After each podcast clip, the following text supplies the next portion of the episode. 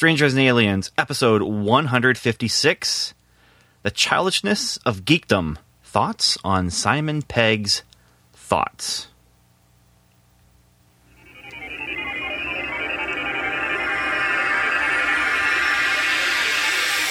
Welcome to the Strangers and Aliens podcast. Strangers.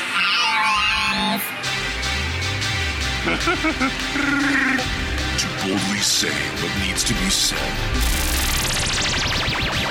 Would you be a stranger or an alien?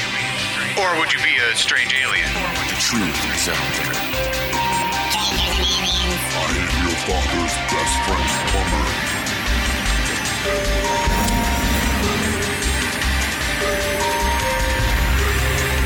Superman. Wonder Woman. Heroes. Villains. Captain Picard versus Captain Kirk. Do you think that there's room in sci-fi for God? The very first thing that God did was that he created something. So we have a creative God.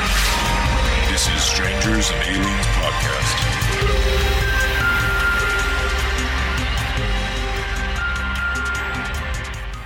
Hello and welcome to Strangers and Alien, the podcast about sci fi, Christianity, fantasy and faith, creativity, and creation. It's a lot of stuff. It is. It is a lot of stuff. And we're about to throw more stuff at this. I'm Ben Avery, and I have been joined by my friend and maybe even yours. Steve MacDonald. Hi, Steve. How you doing, buddy? Pretty good. How you doing, man? Uh, pretty good. Pretty good. Um, it's it's been a weird day. Not bad, just weird. Just Weird. yeah, just just Just- weird. Weird. Yeah, we're finishing up our year with our with homeschooling, and so that's Oh, so that's that's the we're weirdness actually- of it. We're we're actually this close, and I know you can't see it, but it's just that close to uh to homeschooling next year. So almost, That almost that close? I don't know, man. almost, almost pulling the trigger. I can't see how close, but It's I'm that. in my mind. I'm picturing your fingers are very close. they are very close. Yeah. they're very close. So, hey, uh, we're here to talk about Simon Pegg. Simon Mhm. Pegg, who was uh, one of the driving forces behind Spaced. I don't know if you ever watched that show, Steve. I'm trying to remember if I did or not. It's a, uh BBC comedy. I think it's BBC, but it's, it's a British comedy anyway. Right. Uh, kind of like Big Bang Theory, only if it was funny. um, Burn. I actually was explaining it to someone the other day and and basically explained it to him as, you know, if you know, Big Bang Theory it is it's it's, that set that's, you know, primetime sitcom, but it's American. It's very American. And Spaced goes to a lot of the same places but does so in a comedy style that's very much that that British wry, dry sense of humor with with some character stuff behind it. Big Bang Theory, I just can't get into. I just can't. So I don't know why. Might be. I might just can't. for another show. Maybe. Uh, next episode will be why can't Ben watch Big Bang Theory? So.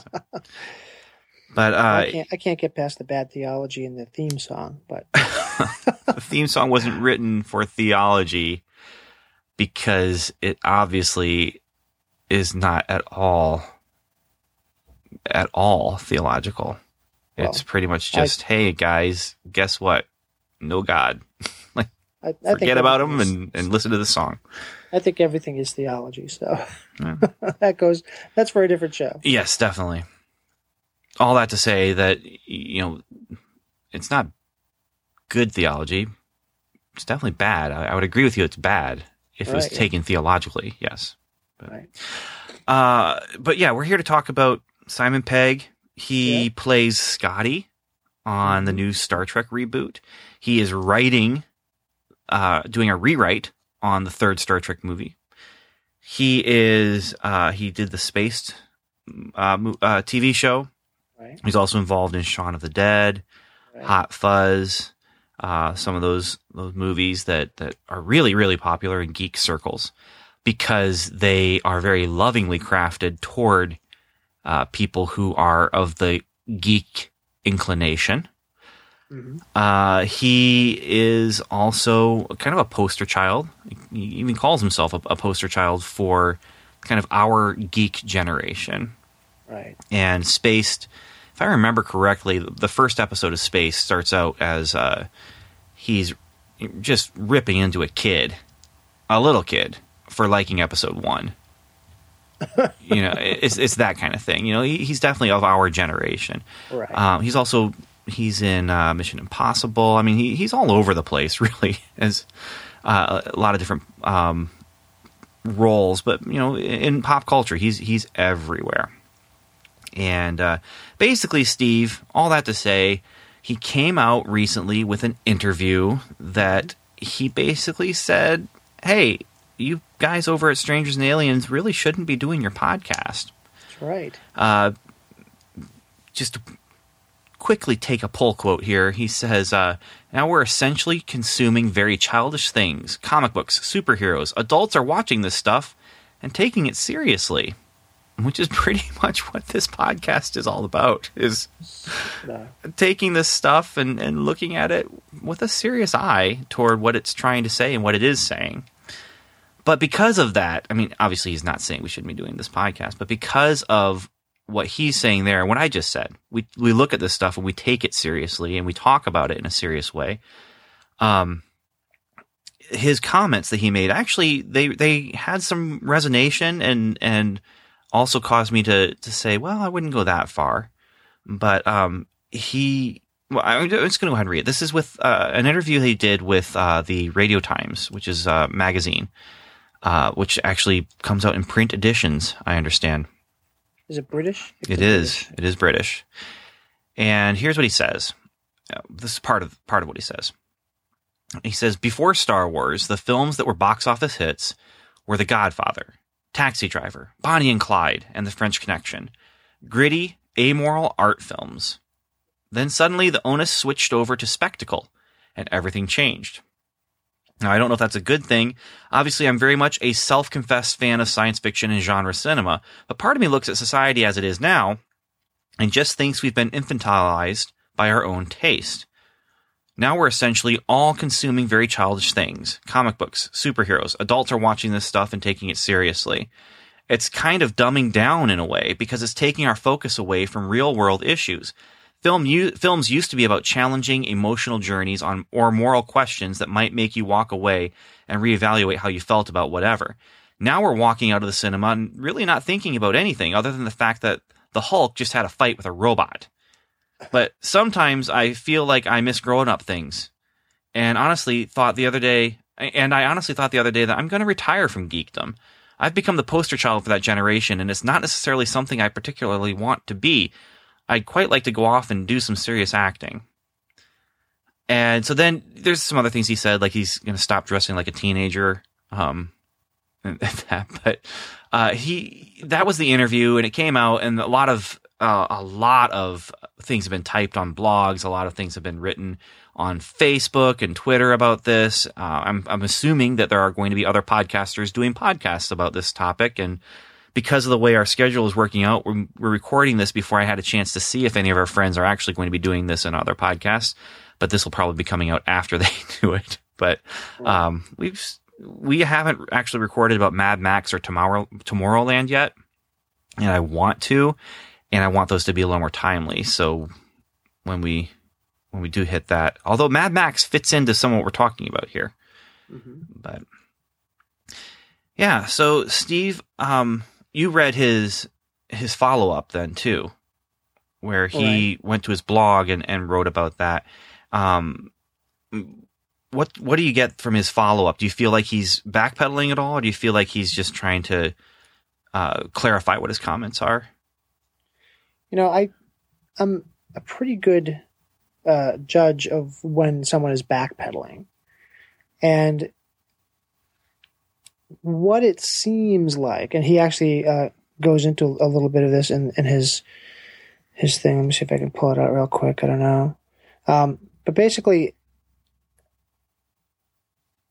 he says.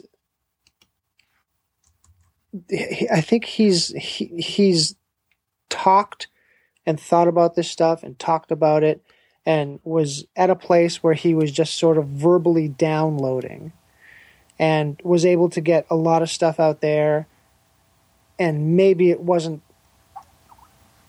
as as as as cogent as it could have been. And you know then obviously obviously it's in print. He has nothing else to do except to deal with it. And um and then all of a sudden there's a firestorm on the website about it you know on the on the, on the internet about it. Yeah. so he had to clarify himself. And i think he basically saying i'm not a perfect person. I said some stuff and this is what i really meant. And that's the sense i'm getting from the follow-up article that it's not a backpedal but it's more of a uh, a a commentary on on what he had said. And it, it, he does come up with what with probably some he ends up in a different place than than you would have thought given the original article so it's it's kind of interesting. You know i i like i said i'm, I'm usually a pretty good judge of when someone's trying to backpedal or someone's trying to uh, you know dig themselves out of a hole which you know you can't really do.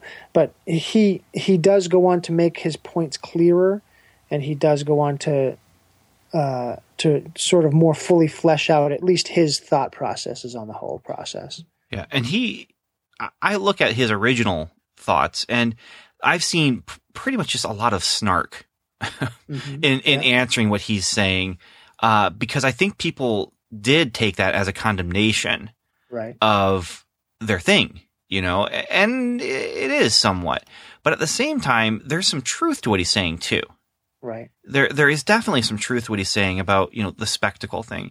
In fact, that's one of my we- we've talked about doing this. We still haven't done this episode yet, Steve. But uh, the episode title being Star Wars, how it both um, saved sci-fi and ruined sci-fi. Yeah. Yeah. You know, I mean, it really did change things, and and sometimes for the better because it got people interested in it, and then in other ways for the worse because it did create people trying to do copycats where maybe they're not even necessarily trying to copy every single element of Star Wars, but Right. they're trying to copy the success and trying to catch that lightning in a bottle. Star Wars came out of nowhere and just was this huge thing, just huge. And then not only that, not only was it huge out of the gate, but then it came with, out with a sequel that Yeah. actually su- surpassed the original. And and brought those characters back and and presented them in a way that was even more exciting because you knew them already Mhm. and you're throwing them into this new story that's kind of dark and kind of uh you know what's going to happen and it's uneasy because of the way it la- it ends it, Right. it it ends with you in an uneasy place of well what's going to happen and you know then with the third movie that's the happy ending Right. that's great. You know, it- it's, it's the end of the story, and, and that's that universe lends itself to a happy ending. But uh, Which is weird because, you know, if the force is all about balance, then it should just have a balanced ending, which it doesn't. it depends on what the force is balancing, though. I think that's the question that needs to be answered in that conversation: is what actually is getting balanced here? You know, is it just the energy forces, or is it? I mean.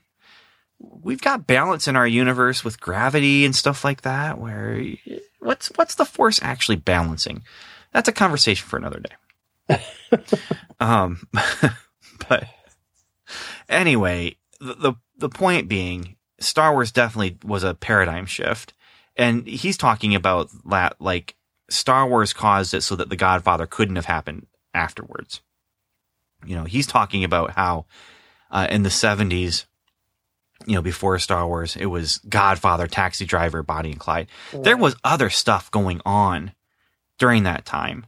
Mhm. Now, there wasn't a lot of exciting sci-fi.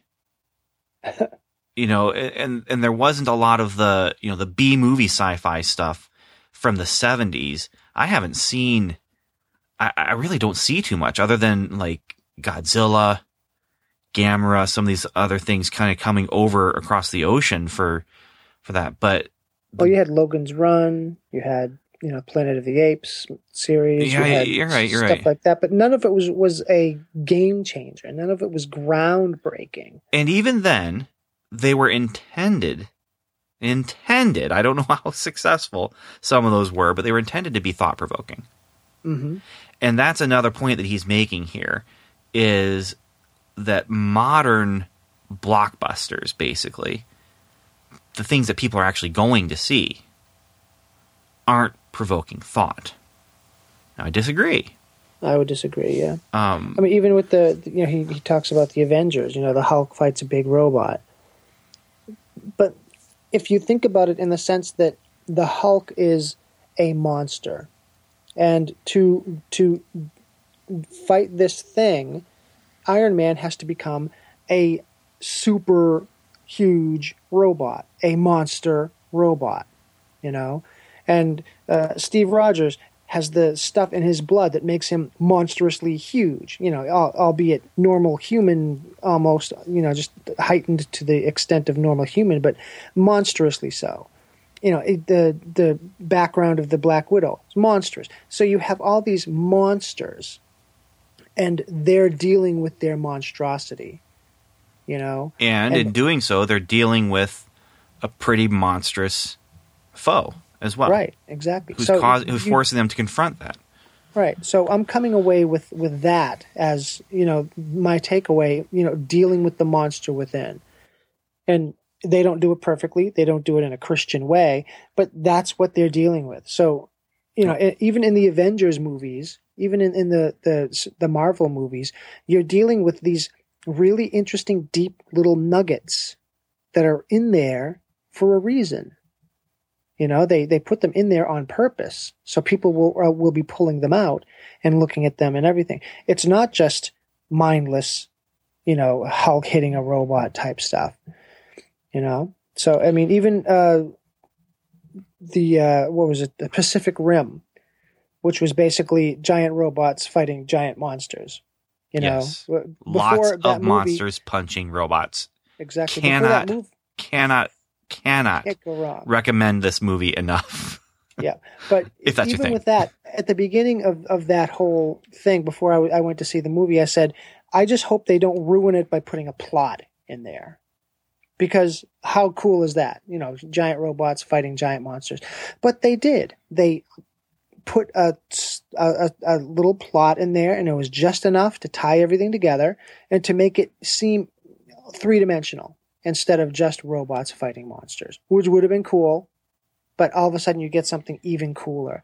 And you know, maybe he's he's missing those things. I can't imagine he No, really he's- is. I don't think he's missing those things. I think he's overstating is be. what's happening here because in his uh, in his follow up where he kind of clarifies things, he does mention uh, Mad Max Fury Road, right. which depending on how things worked out, you and I have both talked about already on the podcast, uh, or I have just done a solo episode, or I brought in someone else to talk about it with me.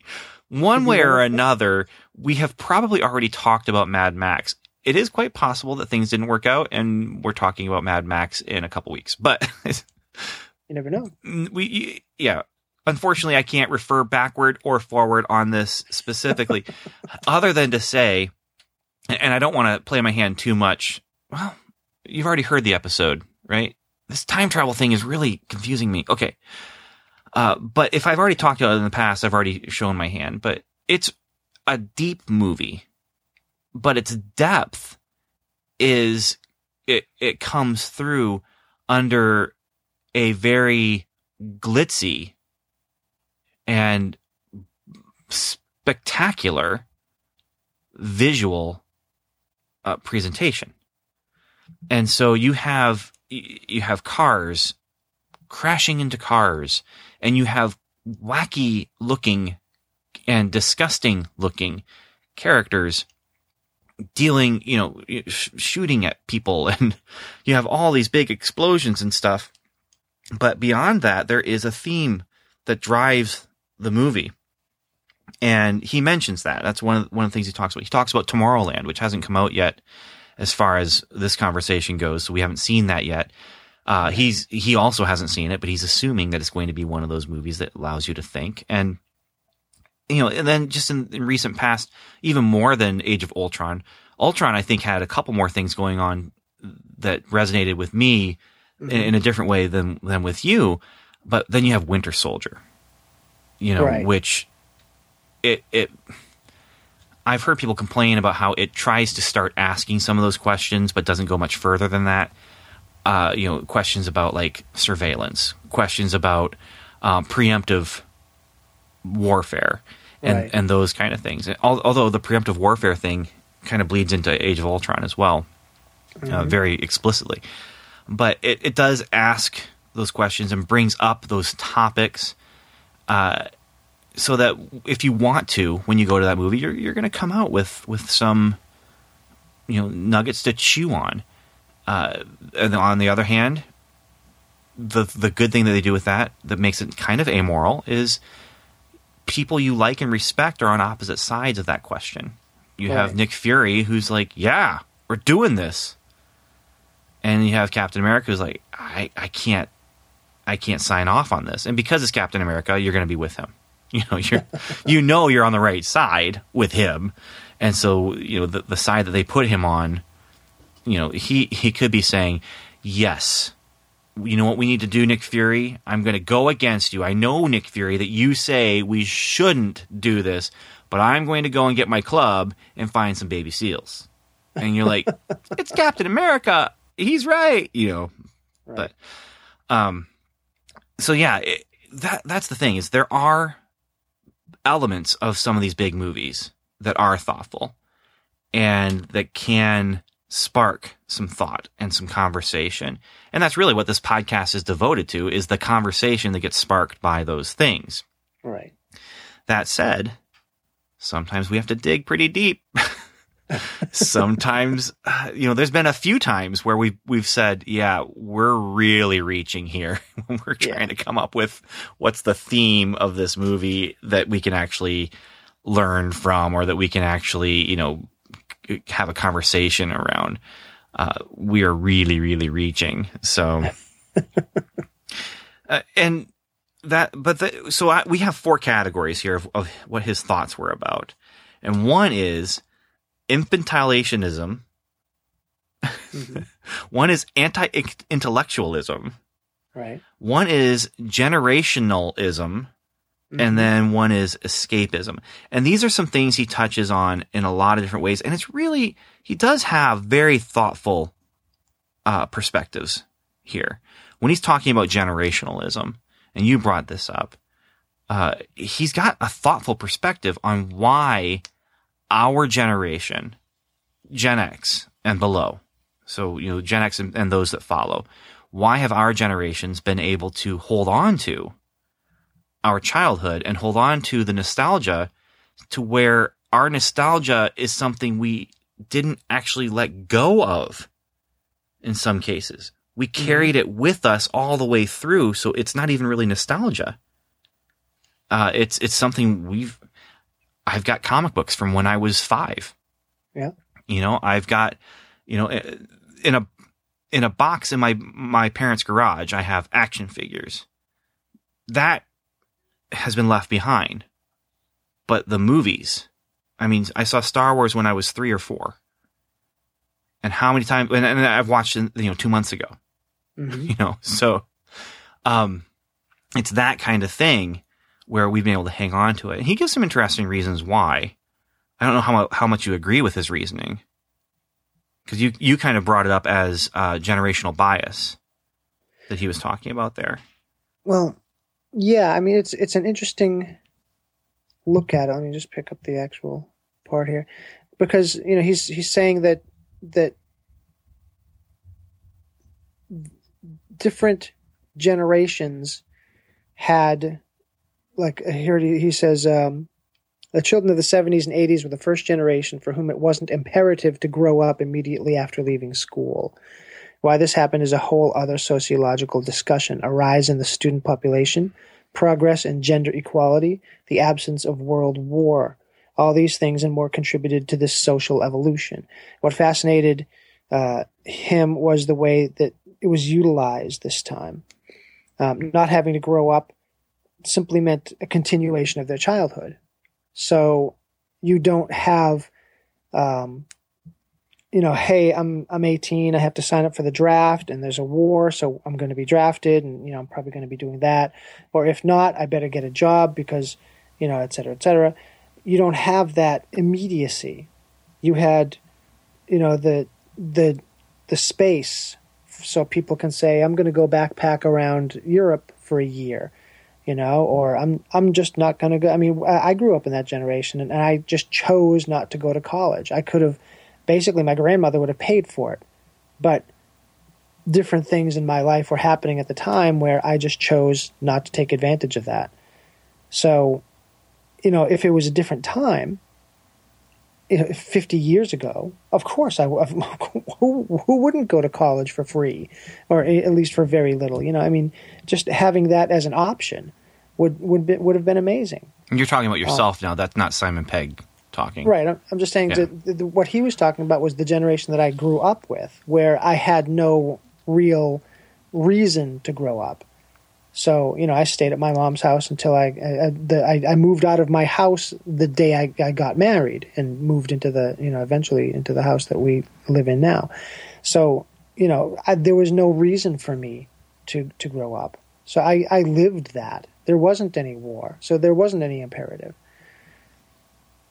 Yeah, and I- you know, I, I look at what he's saying there, and I, again, we've we've lived that as well. I mean, obviously, I have to find I find myself actually having to explain myself sometimes in my new job, uh, where I'm I'm taking on a role of authority and taking on a role of of ministerial leadership, you know, with with children. And so I, I do get away with, I think, things that if I was, you know, associate pastor, I wouldn't be able to have like Superman action figure on my desk. You know, I've got, I got four guys on my desk. They're the little Funko Pop things that, you know, with the huge heads and tiny bodies. I got Right. Superman, Batman, Robin, and Aquaman. I can get away with that because I work with kids, you know, but I do have to sometimes explain myself a little bit about how I was able to, you know, for years make a career in comic books. You know, and and even then everything that I have worked on as far as comic books go is just naturally assumed to be for children by now, you know, this kind of new group of people that I am getting eh, becoming a part of the, a new circle. And it's not a bad thing. It's it's not even it's it's not something that you can really look at and say, well, they're ignorant. They're not. I, well, I mean, they're not ignorant people. They're not dumb people. Right. They are ignorant of the you know, the culture, so to speak, of geekdom. But it's and and it, I haven't met any resistance where people have been like, "Well, he's into what?" You know. But it has been. Uh, I did take a weekend off to go and and have a table at a, a comic book convention, and that's taken some explaining. Like, well, what is this comic book conference thing you're going to? You know, and it's there's some explaining there because, I, like I said, uh, that's part of my culture uh, on the geekdom side. Right. Um, and so I, I'm turning around then and having to explain my world to people. And for the most part, it's, it's a positive thing, but, but it is one of those where, wow, so you just never grew up, huh? You still read comic books, you know? uh, it, it, yeah. And so I, I look at what he's saying there. That's what Spaced was all about. That, that, I think it was two seasons, maybe 16 episodes, but that, that show, Spaced, was about this group of Gen Xers, you know, 30 something people. I believe it was the, when they made it, I believe they were 30 somethings, but they were just trying to navigate the world now, you know, and how do you act like an adult in a world when you've never been forced to be an adult, you know, and so, you know, they're playing video games and they're making, you know, geek references that we're going to laugh at and laugh with. Uh, but then they're also, you know, we're seeing that struggle of these, these people who are navigating relationships and navigating rent and navigating, uh, jobs and, and all that kind of thing. Yeah. And it shows up in Shaun of the Dead too, with Simon Pegg, where, you know, they're playing video games all the time. And, um, the video game playing is actually a major part of one of the characters' weird ending to his character arc. Uh, I won't say anything more than that because if you haven't seen the movie, uh, there's just this strange moment at the end where I just kind of scratched my head and thought, I don't know what this movie's trying to say. I think I have it figured out, and then no, they're saying something completely different. And Shaun of the Dead really is a movie about letting go, and and letting go of family who needs to go on before you. You know, your your parents who are going to get old and die, and and uh, that kind of thing. But he, so he gets involved in these projects that that do the thing he's talking about. You know, give you something to think about in the context of a zombie movie. Right. So, Yeah. uh, so on that end, when he started making these comments, or when the ra- rather not when he started making the comments, when the comments started coming out, all I could think to myself was he is creating a very high bar for himself because Right. he's writing that Star Trek three right now. He's doing the the major rewrite on Star Trek three, and he's saying, "Hey, this is you know the popcorn spectacular." It's, it's dumbing us all down. Yeah. So, but there is some truth there. Now, that's the generalationism, which generationalism, not generalization. Yeah, generationalism, where he, he's talking about why has our generation been able. I mean, how have we enabled the dumbing down of our generation? And I mean, th- and there are some movies that just don't don't move the needle. You know, They- just sort of exist out there, and they might be trying to say something about something, but it just gets muddled, or it's you know misstated, or it's about something that's dumb. you know, Well, in Age of Ultron, you, you you mentioned that how it wasn't perfect. I mm-hmm. feel like Age of Ultron had some things, some nuggets, like we said. I don't feel like it was all said. I don't feel like all of what Joss Whedon wanted to say with that movie was allowed to be said. And a lot of it might have ended up on the cutting room floor or whatever, and some of it didn't get said the way he wanted it to be said right? or you know, but it, it, that's also there's there's other factors at work, and one of those factors is dollars. hmm You know, studios want to make mo- money, so they want to make movies that will make money. And Well, I would challenge that a little bit. what they don't want to make money? I think studios want to make money. Yes, but they also want to put out an ideology. So they will make money, will make movies that make money, but they will also put out movies that move their ideology. yeah, but we're talking about this. We're talking about the spectacle movies, though. We're talking about those big Right. movies. Yeah, because there are you're talking about like the prestige movies then where not not the movie by Christopher Nolan but you're talking about right, the billions of dollars that say a franchise could make is Mhm. going to allow them to make these other movies that are going to be the Oscar winners and that are going to be you know saying the big deep thing but that no one sees right. or not no one but you know the, Enough the people see it so they can uh, parrot it to the culture, and then you don't have to see it because you've got the message anyway. Yeah, and and yeah, there's you're you're right, but we're talking about what is what are the masses seeing, Right, right, and what are they putting out there for the masses, and that's just it. I mean, because they want to make money, they're going to put out whatever is going to be popular. What is what's what's the populace uh, message? You know, what is we if people don't want to think, we're not going to make them think. right, If people don't want to be reminded about this, then we're not going to let them be reminded about this. right. Or on the other hand, if they do want to be, then then we're going to do it. We're going to put it out there for them. And that's where some of the directors and writers' vision gets washed away. And I'm actually hearing rumors then about Star Trek 3 that Simon Pegg is actually part of this rewrite is because they want it to be less Star Trekky.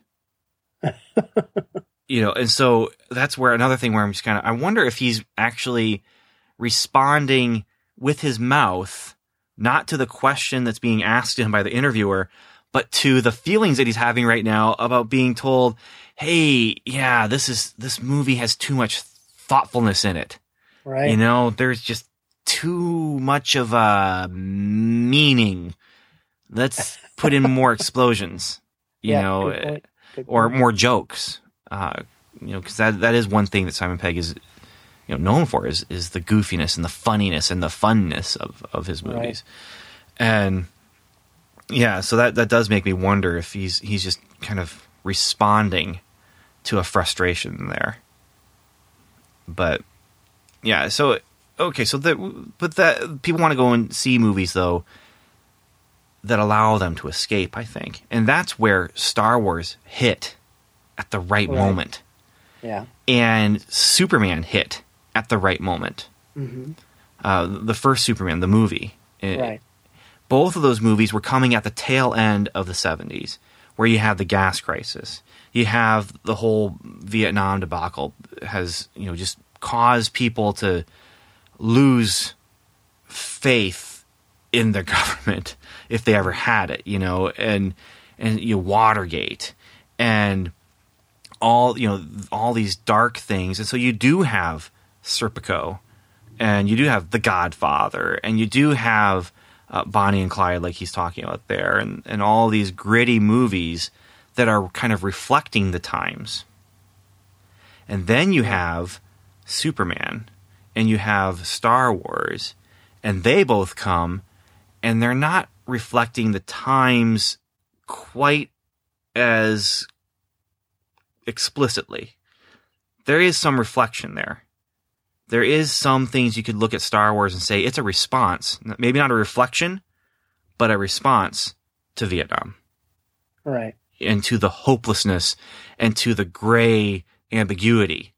Because in Star Wars, that first movie, there's no ambiguity. You know who's good, Yeah. you know who's bad. You want the good guys to win, you want the bad guys to lose.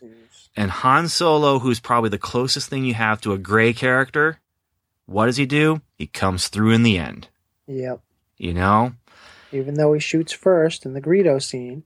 But he comes through at the end and he doesn't shoot first. Darth Vader does, but he he puts Darth Vader, you know, in his place and sends him on his way, tumbling through space. The way he should be. Yeah. So he escapes the uh, explosion of the Death Star, Of course. which I don't know why his out of control ship is able to escape the gravity of either the planet or the Death Star. But, you know, whatever. Maybe it's the force keeping the balance for Maybe the ship. it is. See? See? He does regain balance with his ship Yep. at the end of the movie. See? But balance. you know the the point being i think then with star wars and superman you were getting the blockbuster because it was giving people something they wanted to see they wanted to escape to they wanted i can't believe that superman the movie was the success that it was considering the time it was coming out hmm and you basically have this guy wrapped in a flag coming on the screen and being, you know, truth and justice in the American way. I'm going to protect you. I'm going to help you. You know, I'm going to and and I love it. And so those movies hit me at a young age. They hit me at formative times in my Right. life. But 3 and 4 year old formative little children are not who was driving the box office for Star Wars and Superman. There were Right. adults going, there were teenagers going, there were teenagers going to those movies and loving them, and Multiple adults going to those movies and saying, I can bring my kids to these movies. Yeah. And what do the kids want to see? Oh, they want to see Star Wars again. Well, all right, because it was such a fun movie. We'll we'll go see it again. Yeah. Well, and how else are you going to see it again? You have to wait for three years before it comes on network television. and even then, you better make it home and from church on Sunday night in time so you can see the beginning, you know? Yeah. and so that's I I think there's value there too. I do think there is some value in and in moderation, but there is some value to escapism. There's some Mhm. value to being able to sit down and and watch something that shows you something that's not a part of your world and that allows you for a moment to kind of forget your world.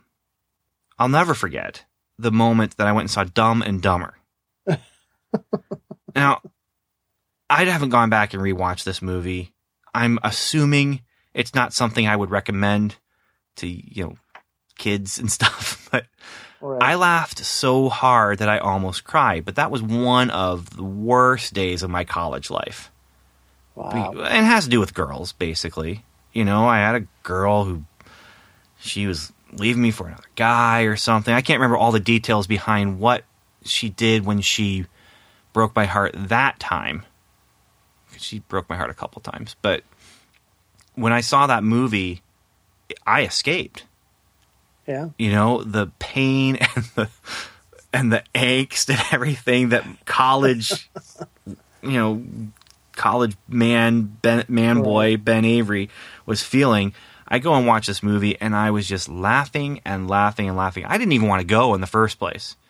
And my friend's like yeah we're gonna go we're gonna go But I think one of the, the things that a and a, a good escapist movie can do, and I mean good in the sense of like almost like a Christian good, is it lets you escape to a point where you can look at things objectively and say and, and pull away and, and maybe you just have laugh and laugh and laugh, but for whatever reason, maybe I'm just throwing this out. If if you are having something going on in your life that isn't funny, you have something that can take it out of there and give you that funny feeling so you can say to yourself, okay, maybe 20 years from now, I'm going to laugh about this because I can laugh at something now and I'm still hurting.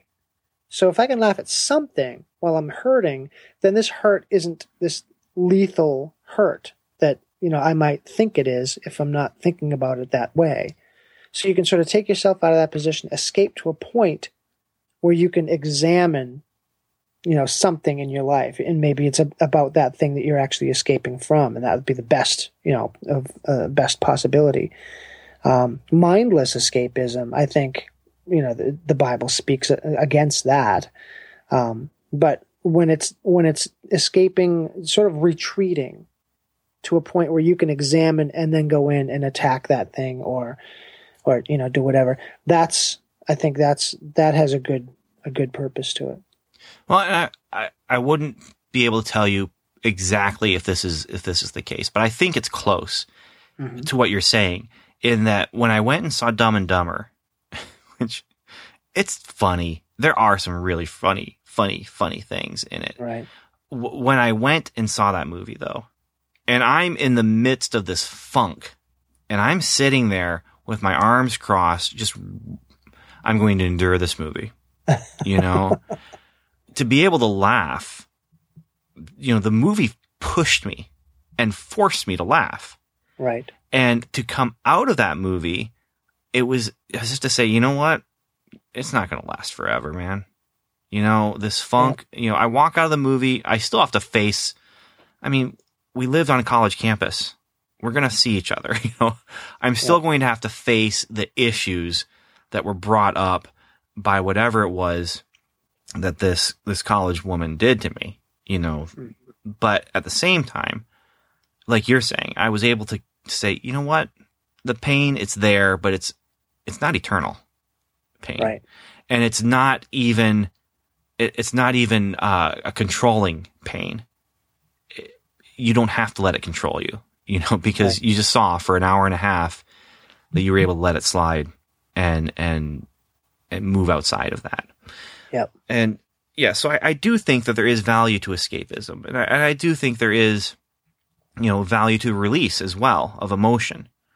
In, in that case, laughter. But you know, I've heard there's uh, you know catharsis in in watching sad movies and crying. Mhm. I don't know so much about that. Um, I don't really cry at movies. I'll get you know choked up, but I, I don't cry. But there's catharsis there, and there's there's physical things going on there too when you're watching a movie that's got action that you get adrenalized Mhm. and and like oh man, Mad Max. You want to talk about adrenalized? That that movie. I probably already talked about it in a previous episode about how Yeah, so adrenalized go I got watching that, movie. just Yeah, yeah. And, but if I hadn't talked about it in that previous episode to this one, um, it adrenalized. Man, did it! It's it's constant. It's it's uh, it just keeps moving and moving and moving, and then stops just enough. let you rest. And then, oh, let's get back in the cars and start driving again. so, yeah. Uh, but anyway, be, with the escapism, I think there's value there. But like you said, constant and mindless escapism, it's not. Uh, I mean, Right. that's that's that's not the moderation that I'm talking about here. Yeah. So, um, we've talked a little bit about then the anti-intellectualism of these movies, but he's saying, you know, not challenging and not asking moral questions. I think there's, again, you can watch entertainment that's not asking big idea questions, or that's not causing you to ask big idea questions. On the other hand, there's sometimes you'll watch a movie that's not asking those questions and causes you to say, well, what is it about this movie? You know, why are they going there? And and there's kind of the the anti message of of the movie, mm-hmm. where you know it's it's say, it's not saying anything, and its silence says something to you. Um, right. And then there's the infantilism, and I think we'll we'll end here, unless you have something else in, in one of those other c- categories to talk about a little bit more. But, um, yeah, just that idea of here we are. Steve, you have action figures in your office. You have action figures in your in your home that I- aren't your kids. Um, we are not a big action figure family. Okay. Um, I used to have them, but I I I went through a, a purge, and then I, I let my kids play with the ones that I kept, and they got lost or broken or thrown out or whatever. Um, and my kids were never really uh, action figure kids in the first place. Um, so we we don't have that now. I I I did save one action figure, and it's and it's it's a Mac Man. Mac Man. Mac Oh, I remember you talking about those. Mobile Action Command. and It's just Yeah. It's it's like a, a faceless. I mean, it's it's it's a nobody character. He has no name. It, it's just uh, one of those things where you could put it in any truck or any play set, and it just happens to be black. And there are blue ones and red ones, and you know all different color uniform ones. But this one, just for whatever reason, I saved it because I haven't seen very many Mac men around, and uh, that's what the only one I have. And I, I drive a bus, so I really can't have a lot of knickknacks and stuff. Well, you you sent me some pictures, or I looked it up after we talked about it Yeah, because that was really intriguing. Those toys. yeah. That was that was. We should cool. do an episode on MacMen. if the if the listeners are really interested, I have no idea what their experience with MacMen are. if they want to know about mine, so they were just they were just one of those, you know, uh, toys that came out before Star Wars. So they're they're off model. You know, they're not the the same type of uh, toy that uh, Star Wars came out with, or you know GI Joe, the the little GI Joes, or anything like that. It was smaller, you know, and everything. So, Yeah, but I'm, I'm, I don't have a lot of I don't have a lot of those. I I sort of the the things that I have now. I'm, I'm looking around, trying to, you know, I, I still have a lot of, of, of comic books that the kids tear through and stuff like that. But no, I, I don't have I, I don't have a lot of showy stuff. I used to have a ton of Star Wars stuff, but then with the episode three came out and it sort of put everything in that wonky light. I sort of just sort of let them, you know, slowly go the way of the buffalo. yeah. I I had um, I I, was at that convention uh, a few weekends ago, and I was sitting next to Tim Barron.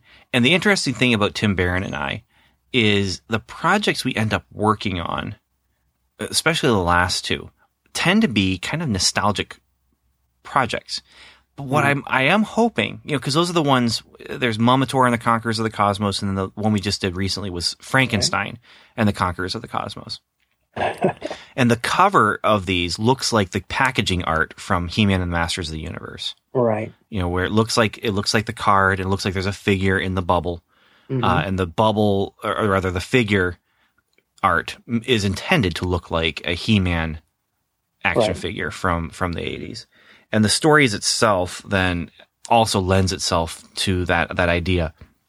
that is kind of the, that Saturday morning cartoon. However, I haven't heard anyone, and, and so this is where I feel like I failed a little bit.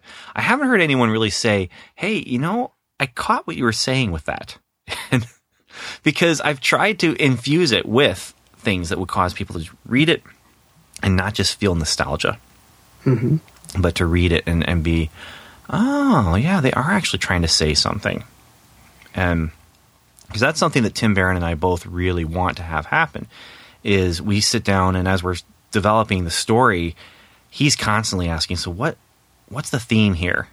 You know, Right. or or he'll he'll come up with the theme and, and shoot it my way. But uh, you know, he's a very thoughtful artist, and he does these crazy monster things. But he also approaches his ideas and and wonders, okay, so where's I mean, where's my theology here? You know, what's Right. what is this saying? And so I, I I would like to think that these things from my childhood have propelled me into a you know th- my adulthood, and then I'm not just being propelled into a you know eternal childhood. That we're not dealing with a Peter Pan syndrome kind of thing here, because Yeah, you're you're letting it inform your adulthood. but not uh not consume hopefully yeah. so but uh, yeah because that's the other thing. I mean as far as strangers and aliens go the reason we're doing this podcast in the first place is because we do feel like there's there's things to talk about here. And we do feel like they're important to Yep. talk about. So. Yeah, like I said, everything is, is theology to me anyway. And so when I when I look at these things, I I mean they're they're all uh, teaching uh, uh, things, or they're all you know there's there's there's something that I can I can pull out of it that you know that that there's whatever it, there's there's some little nugget and I have to find it and I have to to use it somehow. And if I don't, I, I sort of take it as like okay, well that was sort of a waste, you know. And I can sort of, you know, maybe just uh, you know, repent and move on from whatever, you know, that thing that wasted my time was. But I try not to have many of those in my life. You know, when I when I pick things to watch, when I pick things to to read or whatever, you know, I I, I think that's one of the reasons why I go back to the things from my childhood is because those were some of the things that made those huge impacts. You know, I, I'll reread Thor 337 to 350, whatever it was, 362, I guess, where it was just this massive, years long epic of Norse mythology and, and, you know, in the Marvel universe and all this different stuff, ripping everything to shreds and, and changing everything. And just the, the, the scale of it was fantastic. But the all the themes that he put in there, and all the the Norse mythology that he put in there, and all the, the themes that Norse mythology has, and I mean, he just layered it and layered it and layered it. And you know, if if I ever had a chance to to do something like that, I would, you know, I'd be thankful that I, I was able to read that over and over again.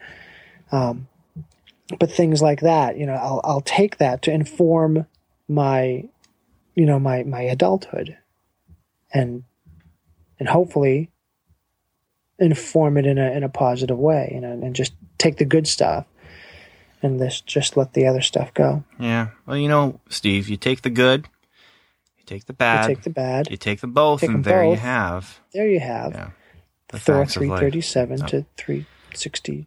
Yeah. There's also something to be said of discovery of new things that we missed because we were young.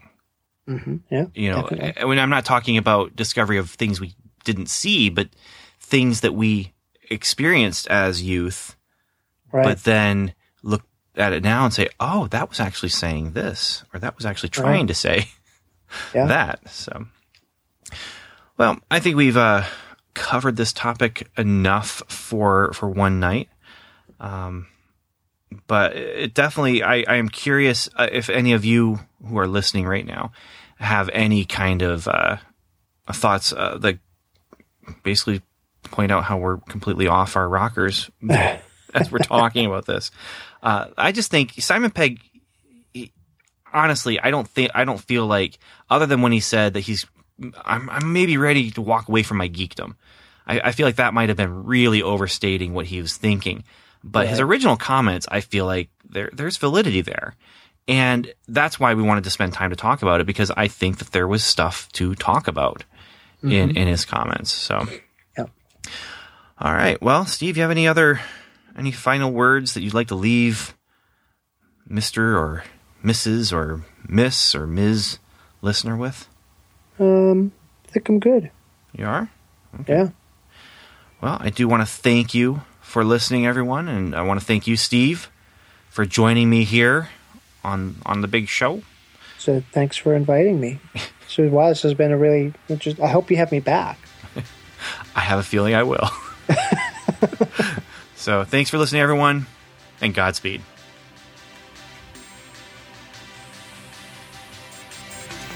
Did we fill up enough time? Well,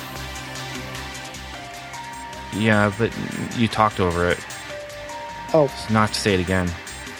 Thanks for listening, everyone, and Godspeed. can you edit that out? No, because You've been listening to the It's Strangers and Aliens podcast, hosted by Ben Avery, Steve MacDonald, and Dr. Jace O'Neill. Our music was composed and mixed by Tim Leffel. Please join in the conversation by visiting our website, strangersandaliens.com, where you will find show notes, I, I couldn't articles, hear you. Uh, reviews, you're and talking more. over me. You can also email us Dr. directly Jace. Oh. at podcast at strangersandaliens.com or like us on Facebook at facebook.com slash strangers. Or you can leave us a voicemail on the Strangers and Aliens hotline. Just call 1-804-37-ALIEN and leave your message. And once again, thanks for listening.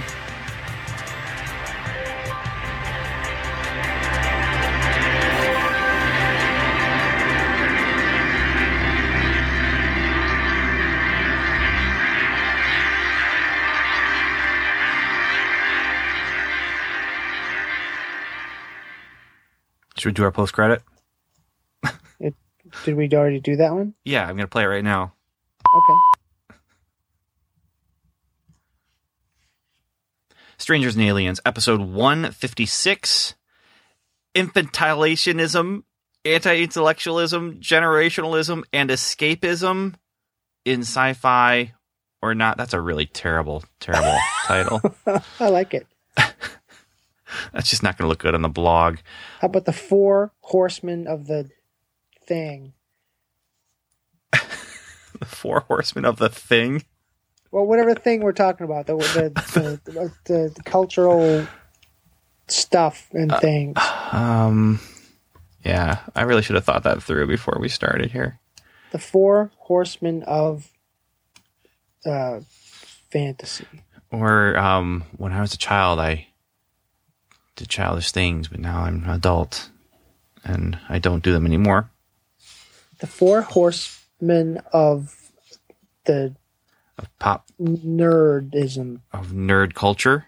nerd culture. The four, yeah, The Four Horsemen of Nerd Culture. Neg. Nah. negative nerdness. How about sci-fi and childishness? Childishness. Simon Pegg. Because we got to put him in the title for the uh, SEO. I don't know what SEO Pegging stands for. Simon on Oh wait, childish and fantasy, childish fantasy or whatever. pegging nerds. Childish Simon fantasy. says Simon Peg- says, okay, good. peg childishism. Simon says nerds are childish. Or Simon says don't Do this.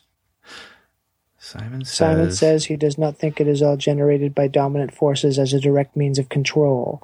Much. Simon says Simon says I am still a nerd. comic book movies are stunting our growth. Our intellectual growth. Pegging stunted intellectual that's a stupid title pegging stunted intellectual growth How about Simon loves peg?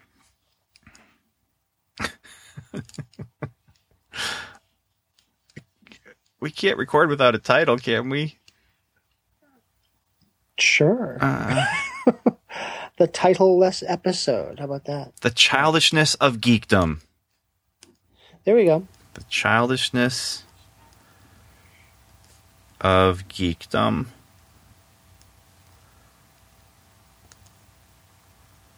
Thoughts on Simon Pegg's thoughts. How's that? All right. Thoughts oh man. Godspeed, everyone.